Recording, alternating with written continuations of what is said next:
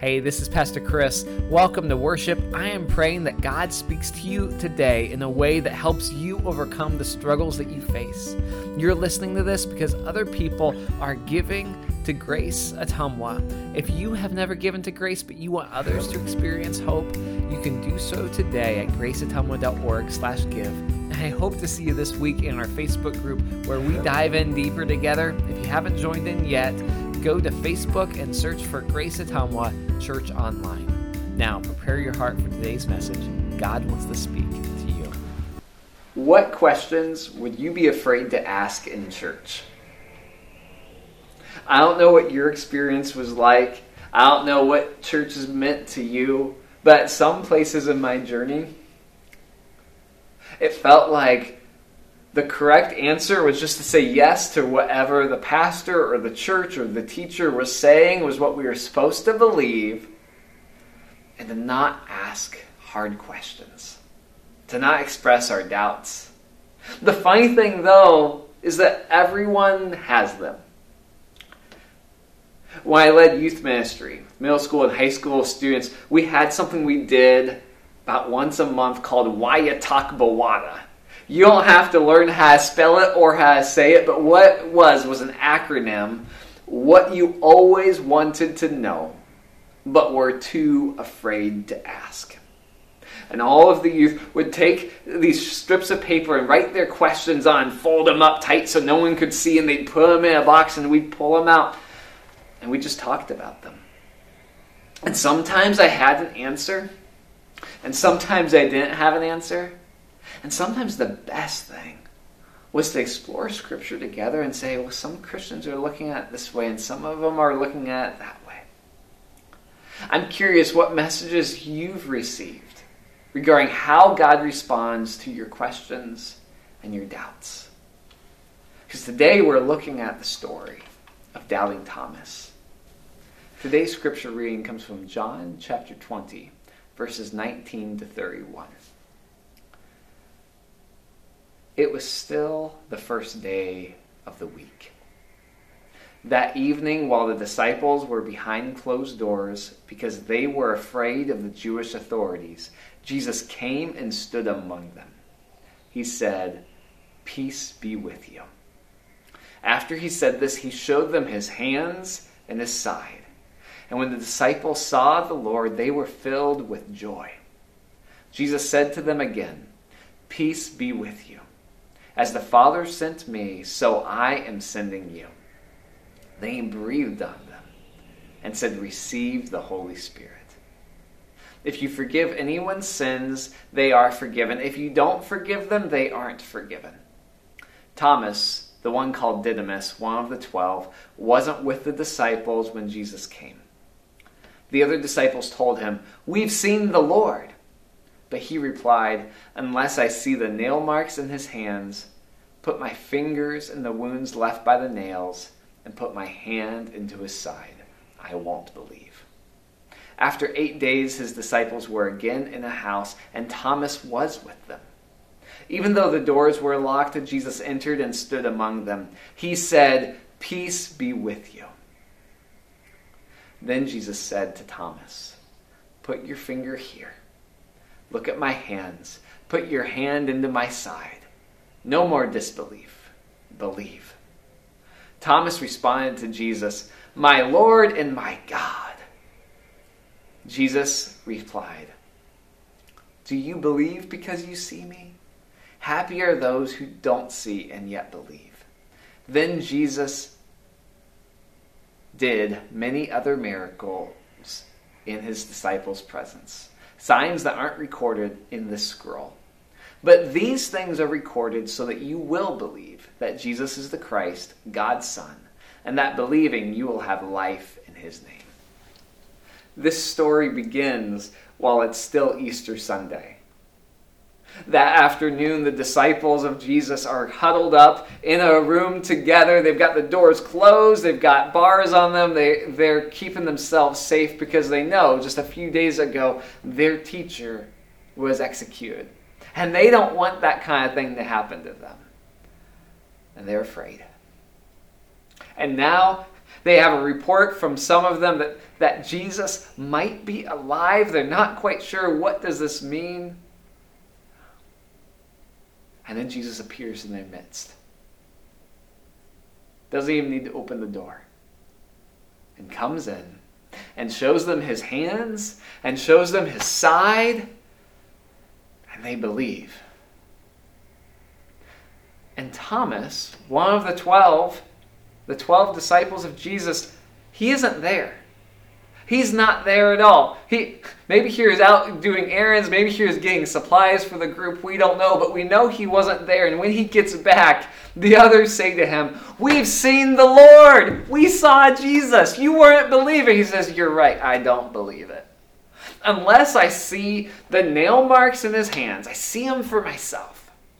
Unless I put my fingers in the wounds left by the nails and put my hands into his side, I won't believe. It's not that he doesn't trust his friends. It's not that they don't tell him about it. It's just that he wanted to see for himself. And not only see, he wanted to go a step further than just see what they've seen. He wanted to touch it. He wanted to feel with his own hands. That this wasn't just some ghost that appeared through the room, that this was really the resurrected Jesus come back to life. And for that, in a lot of churches, we look at this story and we say, oh, there's doubting Thomas. We make that his adjective, that that's his name, because he had questions, because he was skeptical, because he wanted more proof. People got kind of hard on him.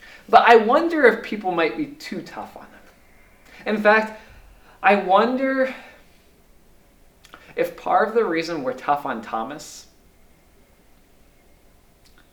is because we have issues with our own doubts and our own questions. Maybe we feel ashamed when we have questions about our faith. You may have heard people say, Well, this is what my church says, so I believe it. Or the Bible says it, I read it, so now I'm going to believe it. But my concern is when we do that, and maybe Thomas is concerned too, is it keeps us from studying Scripture.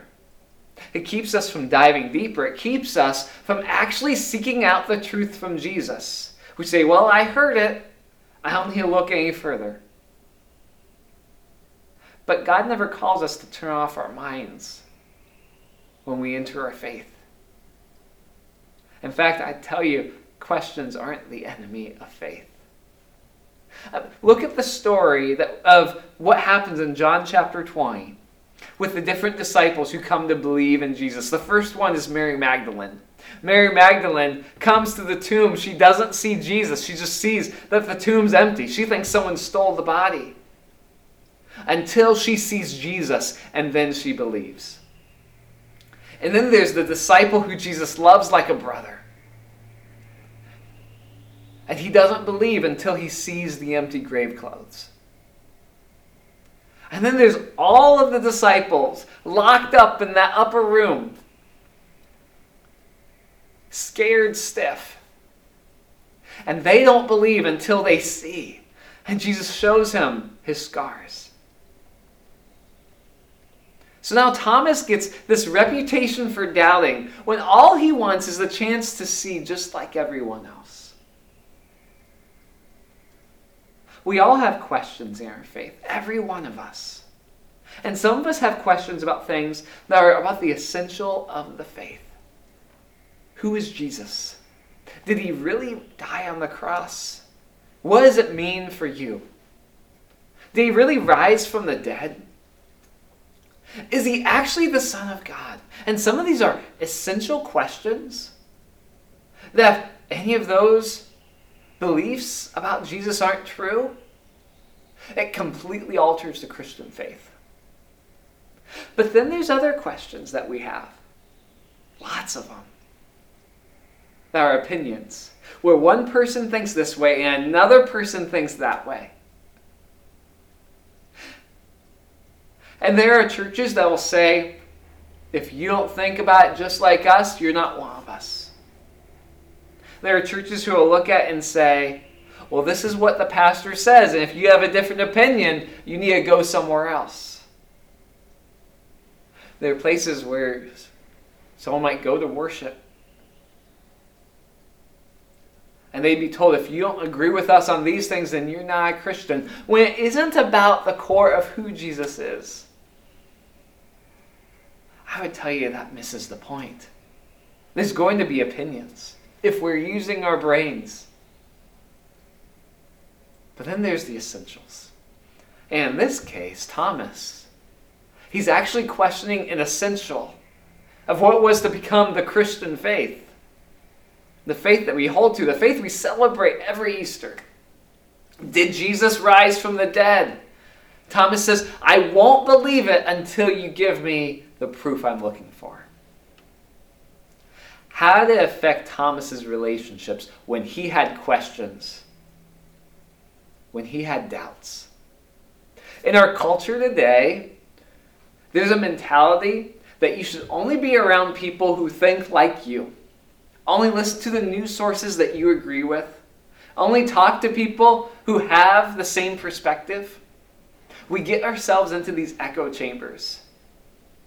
People will unfriend people from Facebook because they have a different opinion about things. But that's not what happens to Thomas. When Thomas, doubting Thomas, expresses his doubts, what happens? He doesn't leave. He doesn't say, Well, I'm going to go find like minded people. And the other disciples, his friends, they don't turn their backs on him. They welcome him. They don't say, You have to pick a side and pick it now. They don't shame him for being in a different place on the journey. Instead, they're in that upper room together. And together, that's when Jesus appears. The doors are locked again. Thomas is there. And Jesus comes in and stands among them and says again to them, Peace be with you. Jesus doesn't throw some kind of hissy fit. Thomas, how dare you doubt? Thomas, you should have believed. Thomas, they told you I rose from the dead. Why didn't you believe them? Thomas, what kind of disciple are you anyway? It's none of that. And Jesus doesn't give Thomas the silent treatment. No. What Jesus does is he reveals the truth. So many of us, we think that if we express our doubts and our concerns in our faith, then since that's like we're rejecting God and then God's going to reject us. And so we're so silent about them. But silence is the last thing we should be. We shouldn't be silent when we have questions. So Thomas expressed his doubt. He said, This is the proof I need. And what Jesus do? When it really mattered, when it's on the essentials of the faith, Jesus did not leave Thomas in his doubt. Thomas was honestly, genuinely seeking the truth, and Jesus came and gave the truth. And in my experience, that's exactly what I see Jesus do over and over again when it really matters. Jesus doesn't leave me in my doubts. I've had times in my journey where I said, God, are you really there? Jesus, does your death on the cross really mean something to me? Or am I just believing a story, a fable, a, a fairy tale? And in those moments, I have to tell you, Jesus didn't leave me in my doubts. Jesus is the one who says, Seek and you will find. Knock and the door will be open. And I'll be the first to tell you, I don't get answers to every question I ask God. I ask God lots of questions. And God doesn't answer a lot of them. But when it really counts, when I say, Jesus, I need help believing in you, would you help me out here? Jesus gives me what I need. In fact, looking at the story of Thomas and Jesus, Jesus desires to give proof. So if you need proof about something to Jesus, I'm just going to tell you ask for it. I've talked to people who they've lost a loved one and they say, God, I just need proof that my loved one's okay. That's a funny thing. They get the sign that they need. So if you have questions for God, ask them. Ask them of God, ask them to the people around you. Doubt is not the enemy of faith. We get that mixed up. It's like people think, I either have to have faith or have doubts. No. Have faith and have your doubts. Carry them together. But you know what you can't have alongside faith? Silence.